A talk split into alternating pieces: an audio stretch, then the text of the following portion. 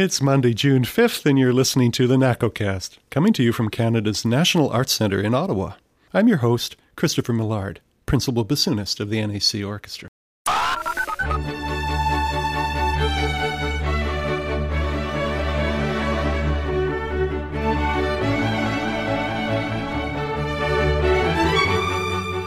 Well, it's CTV Pops Week at the National Arts Centre. The orchestra returns to the stage with conductor Jack Everly and guest vocalist Ann Hampton Callaway for a swinging, swinging, swinging program of great tunes from the likes of Duke Ellington, Cole Porter, and George Gershwin. As usual, our concerts at Southam Hall on June 8th, 9th, and 10th begin at 8 p.m. Well, several weeks ago, I had the chance to sit down with our principal pops conductor, Jack Everly.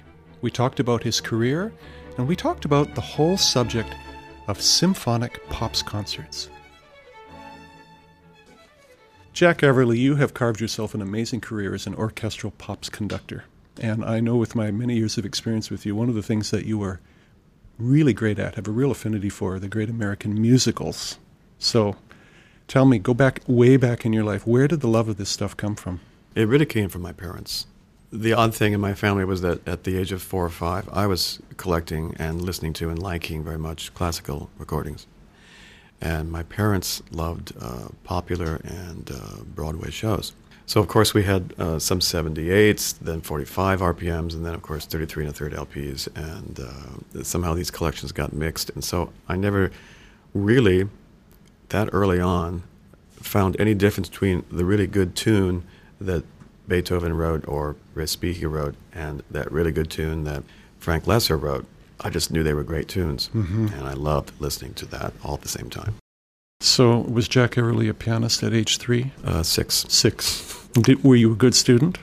I was the worst student. Worst possible, huh? Catherine E. Mitchell, my uh, beleaguered uh, piano teacher in Richmond, Indiana, uh-huh. um, was my greatest audience, and I could make her laugh.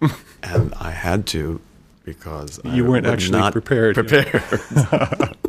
Yeah, we should compare notes about that. Mm-hmm. So, how long did you whack away at the piano until until common sense caught up with you? Well, I stayed at it actually, and uh, because she had the patience of a saint, mm-hmm. basically, mm-hmm. and uh, uh, I really I adored her. She made it enjoyable, and because she had patience and she was very quiet and she was a great audience, I persevered and.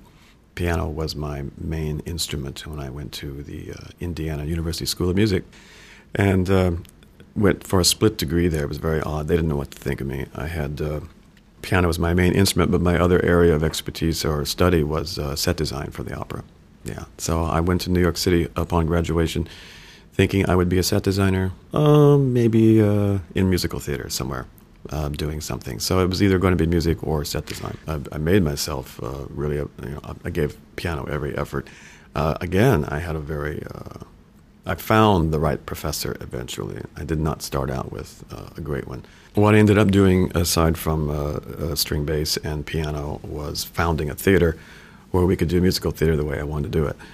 Um, only a student can get away with that, mm-hmm. you know. So uh, the first, uh, somehow I, I, convinced 35 of my friends to be the, the orchestra for production of She Loves Me, for which I also designed the sets and um, conducted. You know, we got there to opening night. We ran it for a weekend, and my opera production professor came to see it, and he was suitably blown away. And I thought, wow, maybe I can do this. I've got you know mm-hmm. some perception about how to approach all this stuff. So it was a, a that was a great thing. I really enjoyed that. So you graduated from Indiana. That you went off to New York right after graduation. And did yes. you walk the streets starving, or did you find something to do? No, I went right to Rhode Island. Is what I did because um, getting to New York City, which was going to happen in September.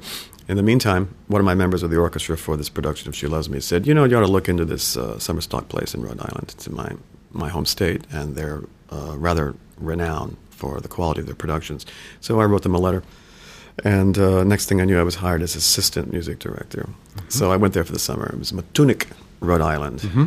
Theater by the Sea. And uh, sadly, I was told a couple years ago it was actually just finally torn down. It's a shame because it was one of those let's do a show in a barn situations that uh, you know Broadway luminaries had been going to for years. So you went back to New York with a new skill set, mm-hmm. and you marketed yourself as needing a job. Needing a job, right? and one was soon offered. yeah, I, I, consider myself very lucky uh, because I, before I got my big break, um, I had only really been in New York for three years. So for three years, I was uh, paying the bills and doing all the uh, survival things that uh, still stayed in the realm of music and theater. And that's pretty amazing because most people go there and end up doing a temp job of some sort mm-hmm. just to survive. Um, I was one of the lucky ones. And then, I, like, like I said, the big break came. Which was? The Houston Grand Opera revival of Hello Dolly with Carol Channing. Wow. Um, I auditioned for John DeMain, who was the music director of Houston Grand Opera at that time, and who was also well versed in musical theater.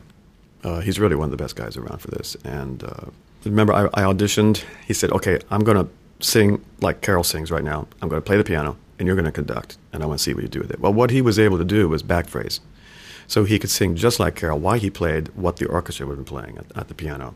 And he would play chords, and it was all perfectly in rhythm. But his his back phrasing, in the style of Carol Channing, I might add. Um, here's John DeMain doing "I've always been a woman who arranges things," and I was completely floored that this guy would do this. And I understood, oh heavens! And I knew the show because I'd done it in summer stock. Um, but he seemed to like how I did it, how I approached it, and uh, I got the job. It was assistant music director, and three months into the national tour prior to Broadway, uh, the conductor left for an opera engagement in Europe. Uh, he'd had it. Uh, he didn't have as much patience, perhaps, as you might need for such a job. And uh, lo and behold, Carol gave me the job. So now let's fast track forward a little bit. Eventually, you found yourself working in American Ballet Theater. Correct. And you spent a number of years where that was your main focus. Mm-hmm. Talk about that, would you? That was a, a wonderful experience of 14 years. And uh, it's, it's funny. Um, one thing always leads to the next in life, whether we want to admit that or not. And uh, while I was in Los Angeles conducting uh, a Broadway bound production of Showboat, the then music director of ABT, I didn't realize it was in the front row. And he had been invited by someone else who knew me somehow and said, You got to come see this. Mm-hmm. So he did. And two years later, uh, he called me, two years later, and said, We have an opening for a conductor at American Ballet Theater. Uh, are you interested? I said, uh, Well, perhaps. Who are you? Mm-hmm. And he explained who he was, and he, sh- he saw this production of Showboat, and so I had a three week trial. Uh, when this is when Baryshnikov was running the company, and uh, we were at the Kennedy Center. First week, I was to conduct a graduation ball, which was a nice way to ease in because it's you know 45 minutes of Strauss waltzes as arranged by Dorati, and and and very theatrical and all that. The second week was uh, the complete Cinderella, Prokofiev, and the third week was the complete Romeo and Juliet. Unbelievable. That was my audition. Unbelievable, yeah. These are big pieces, big challenge. Huge for someone who had basically just gotten off the road with Showboat. You yeah. know, I mean, Showboat's huge too. It's three hours of solid music. It doesn't stop. But are you a quick study with scores like that? I wasn't then, and I, that's where it started. Mm-hmm. Uh, because uh, the repertoire for ballet theater would change, you know, every day, every week, every month, and it never stopped. You never stopped rehearsing, um, either with the dancers or with the orchestra. We also had a different orchestra in every single city we played. We never took our uh, orchestra with us. Now, that's an incredible education to work with a different orchestra all the time. And you're having to figure out really quickly how the heck you're going to get the confidence of your musicians within the first 30 seconds so that you're going to have a productive rehearsal. The whole magic of understanding how to manipulate a group's psyche is, uh, is so fascinating, isn't it? Yeah, it is. And uh, every ensemble is different that's what's also additionally um, uh, fascinating for me about it. Um, and sometimes uh, in the early part of my career, I found that rather overwhelming. Um, early on in, in, the ballet theater experience, of course, we played uh, Paris. And so there we were at, at the uh, Théâtre Champs Elysees, and we were, were Rite of Spring was premiered, and we're doing uh, Parisienne. And as it turned out, Manuel Rosenthal, the original arranger of it, was sitting in the audience. He's like 98 years old by that time. And uh, our new production had been designed by Christian Lacroix. And there was Baryshnikov, and blah, blah, blah, blah. So it was a very heady time. And mm-hmm. there I was in that pit. And I was thinking, good heavens, what am I doing here? And uh, not only that, but the experience there with the, uh, I think it was the Orchestre de Lamoureux, couldn't have been ruder and more Parisian than, than The Man in the Moon. And I learned uh, a lot from that experience. Um, it took me by surprise. and uh, because I was just this, you know, I, my my personality, my whole persona is just very forthcoming, and I, I, I try not to put on airs, especially there, and they were having none of it. they were basically going to teach me how to, you know, accept whatever they were doing at the time without any discipline whatsoever. One side of the orchestra would be chatting with the other while we were rehearsing, supposedly. Mm-hmm. I learned from that not to be quite so gentle when, when times demands things that are not so gentle. Mm-hmm. And uh, that was my first experience in, in Paris. Do you think in general that orchestral musicians are cynical about, uh, about conductors? Um, I think so because um, over the course of time, um, a lot of, and that's not to say they always are, but there's a healthy cynicism there. I think it's a very good thing. Um, for the most part, uh, there has been such patience with the ego of a conductor who um, can often, in the history of things, let that get in the way, which is unfortunate. Um, you mentioned something earlier, which was how to elicit from an ensemble the desired results. I'm, I don't know if I'm even conscious of that, aside from this is the technique that will allow this to happen. So that's where the hands come in, the baton technique comes in, etc. I don't even think about the persona or my personality behind it. I said, okay, this is the work. Let's get going. Let's do the work. I'm very, hmm, I take a step back from the pers- personality thing. I just find it amazing to, to see how quickly musicians are either gathered together like a bunch of willing sheep and are prepared to walk across miles and miles of desert to do anything for their maestro, or within the first 30 seconds say, oh, heck, well, we've lost this week. Yeah. So it's not all in the stick, is it? no. Um, there does have to be a chemistry there. It mm-hmm. really does. Um, they just have, there has to be this sense of, okay, this is sincere. We can trust this. This is not going to. We're not going to be led down the primrose path with yeah, this. Yeah, it's really remarkable how different companies have a different level of commitment to the musicality of their choreography, isn't it? That's very true. Would you say that ABT was a particularly musically sensitive uh, community? Sensitive, yeah. Um, there are many schools of how to approach it, uh, meaning music. Uh, uh, vis-a-vis the choreography, and uh, of course, ABT was uh, this wonderful dichotomy of it's Russian, no, it's American. It's Russian, no, it's American. Back and forth, back and forth, back and forth. And one school, um, of course, there was also the British in there, so I shouldn't leave that out. Um, the British school, especially, had high regard for, uh, well, don't destroy the phrase. This is what the composer wrote. Mm-hmm. The Russian school has much less of that. It's all about the steps, the choreography, and make it fit.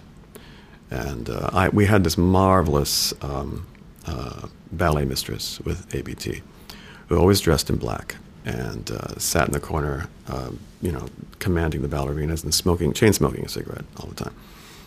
And finally, she said, "You know, you you you have so much discussion about uh, Tchaikovsky, but uh, how you know he uh, you, you was you there?" and she uh, she said this to me, you know, one day in rehearsal while she was chain smoking. I said, "No, I wasn't there, but he left me a lot of notes."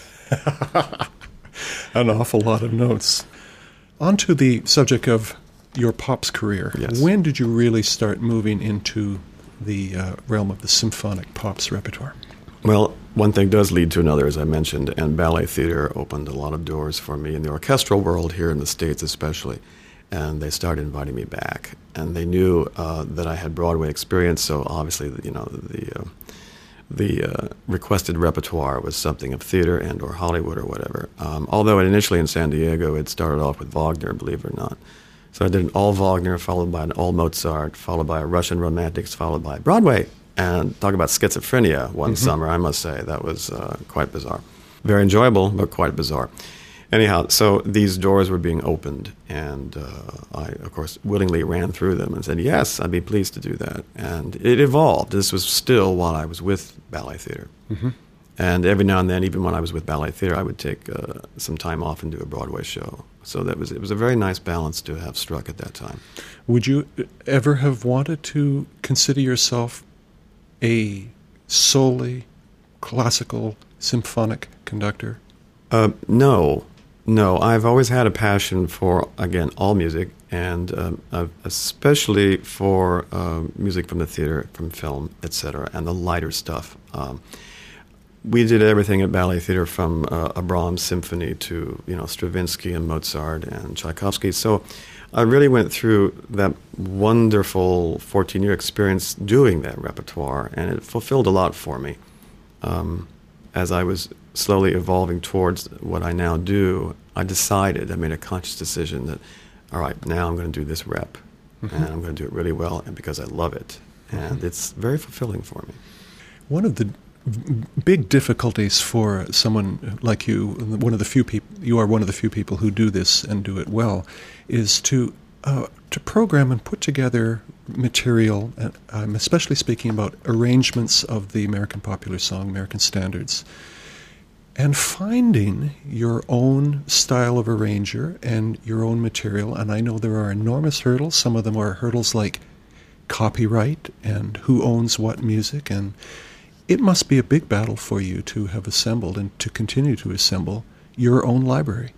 Yeah, it is. It's it's an ongoing research saga, if you will. Um, yes, I have uh, over the years found just the right arrangement for just the right moment. Programming for this sort of thing is a lot trickier than one might think. It's so piecemeal. These are short pieces, and so you everything has to have an arc, not only the first half and the second half, but an arc to the evening and it's about placement as well as everything else. And uh, it gets where it gets really sticky is that you may want to do a particular um, popular piece, but what's the arrangement? What's it scored for? Is it a vocal? Is it an instrumental? You have all these decisions to make, and then you try to find one that exists because creating your own takes a lot of time. Uh, a lot of resources. You have to have it copied, so there's money to be spent. You do have to clear the rights um, because this stuff's usually not in the public domain. Mm-hmm. It's a very complicated procedure. So if you can find what you need that's already out there, you do go for that. That's the uh, the easier way. But I am a stickler for finding just the right version of something. And that's where it gets complicated. Well, one thing that I've certainly noticed is that the arrangements that you bring to us tend to use the orchestra in more colorful and virtuosic ways than almost anybody else. And I find that very important. Mm-hmm. I believe uh, throughout the season, every season, um, the orchestra must remain if, in the consciousness of our public as the reason we are there. Mm-hmm. That's very important to me, and uh, I believe in that very sincerely. Um, not just a backup band for a series of uh, star turns. Yeah. And uh, you must also realize when you challenge your musicians with these complex arrangements that it helps keep them in shape and keep them focused. Can you also talk about how important it is that the material is not pap in order that the musicians approach pops concerts with the same level of purpose that they do their main series events? Well, that's a valid point, and it's a very important one. Um, some people kind of get shudders when I show up on the podium because they realize that the arrangements are going to be demanding and uh, worth it, but demanding. And let's face it, there are times when you think, okay, one more demanding week and I'll turn into a turnip right now. But uh, that's part of what it is. That's part of what makes it so fulfilling for the audiences. They're very, whether they even think they are or not, sophisticated these days. They experience so much, they hear so much. They're they almost zone out on music because music is everywhere. And if it's not music that they hear, it's a rhythm track or it's mm-hmm. something really awful someplace else. To listen to music uh, is is quite a challenge to get your audience to actually listen to and the, it. And they only listen if they sense that the musicians are engaged. Precisely, they sense that it's uh, it's not even a conscious thing. Uh, mm-hmm. It's funny they're drawn in on a very subconscious level. When you come to an orchestra for the first time, who may have not had such success with their POPs programs, and may indeed, if I could say, approach POPs with a disdain is too strong a word, but perhaps no, in, it's not. Occasionally, in, occasional indifference, shall we say? yes. Then what happens? Then is what happens? What your question is? Yeah. Um, well, it's fascinating to see what happens because um, if there is disdain, which is, uh, I think, a very good word, uh, and you do see it, or condescension, you're not really going to convince them in the moment that what you're presenting and what you've brought to them is, uh, at least in the rehearsal, going to change the world of their disdain for uh, anything that isn't Bruckner. Okay. And I don't really, that's not my mission in life. My mission is just to present quality and enjoyment for our public because the mission of a symphony orchestra is to bring symphonic music to the public, and that's what's important. there are a number of musicians uh, around the world that still think it's um, their only mission is to bring classical music, and the more esoteric, the better to their public. But that's only part of our mission, Mm-hmm. and uh, they are the ones who have the disdain, the condescension, and that's unfortunate because I do feel that uh, yes, anything can be schlocky. Uh, even you know some really slapdash uh, classical concerts, you hear that, you see it. Um, and the real challenge is to not be of the lowest common denominator and to present something that is entertaining and challenging to our public. That's why we're here. Yeah. And that's what we need to do. Absolutely. They, I do see the reaction change when there's an audience and they see and they hear the response. And then suddenly they're engaged. yeah. So you've uh, established a very good rapport here in Ottawa. Silence. No, I thought It- you were it- going on. In I'm, fact, I'm- it, it is quite true. Thank you. I'm. Uh, I couldn't be happier. I really could not. It's uh, when I first guested here, I thought, "Oh my heavens, what a fine orchestra! Wow!" And then to be asked back was like, "Oh, whew, good. This is great." Um, I don't, believe it or not, uh, even at this stage of my career, uh, necessarily want to go back to everywhere I've been um, because the experience has been perhaps so laden down with um, a disregard for keeping it musical, keeping it good, just because it's popular. Yeah. And that's very interesting that we call the whole pops thing pops as a slang when it really is derived from popular, like there's something wrong with music being popular. Mhm. One of the very special things here is uh, a sense of trust between uh, myself and the musicians, and, and hopefully vice versa. Um, and I, I do think that exists. It's a very special thing. It's part of that chemistry uh, between a conductor and the musicians, and that means I understand you. I know this will be fine. If it's slightly askew in rehearsal, I don't need to just repeat it for the sake of repeating it.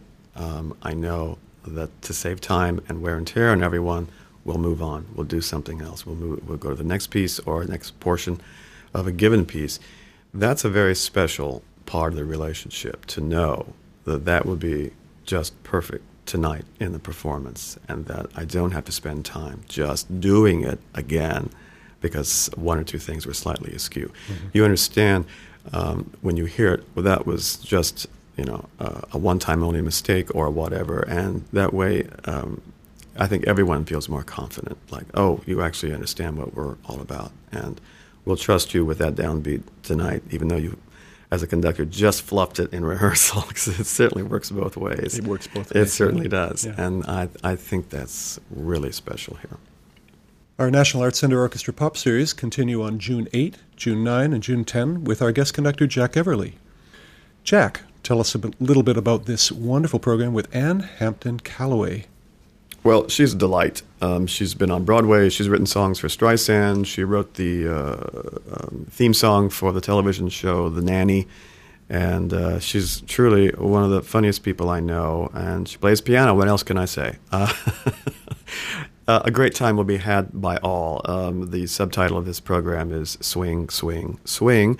She's going to sing some great standards, and oh, what an exquisite voice she has. You know, I had the great fortune years ago to work with Ella Fitzgerald, and I must tell you that uh, Ann has certainly inherited the uh, sincerity and, and the beautiful voice that uh, Ella had.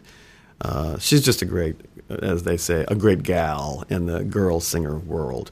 We're complimenting her with a marvelous ensemble called the Capitol Quartet. And obviously, uh, that's a quartet of saxophone players, and they are just incredible.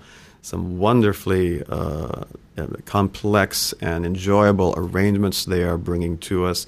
Music from uh, the 40s and the 50s, a couple from the 30s even, and such composers as Duke Ellington, Cole Porter, Arlen, Gershwin, Kern, Styne. I mean, it's going to be a wonderful evening of great standards. Fantastic. Well, Jack Everly, thank you ever so much for giving us your time this week. And uh, I can tell you we are all looking forward to seeing you on the stage next season as often as possible. Thank you. You're so very welcome.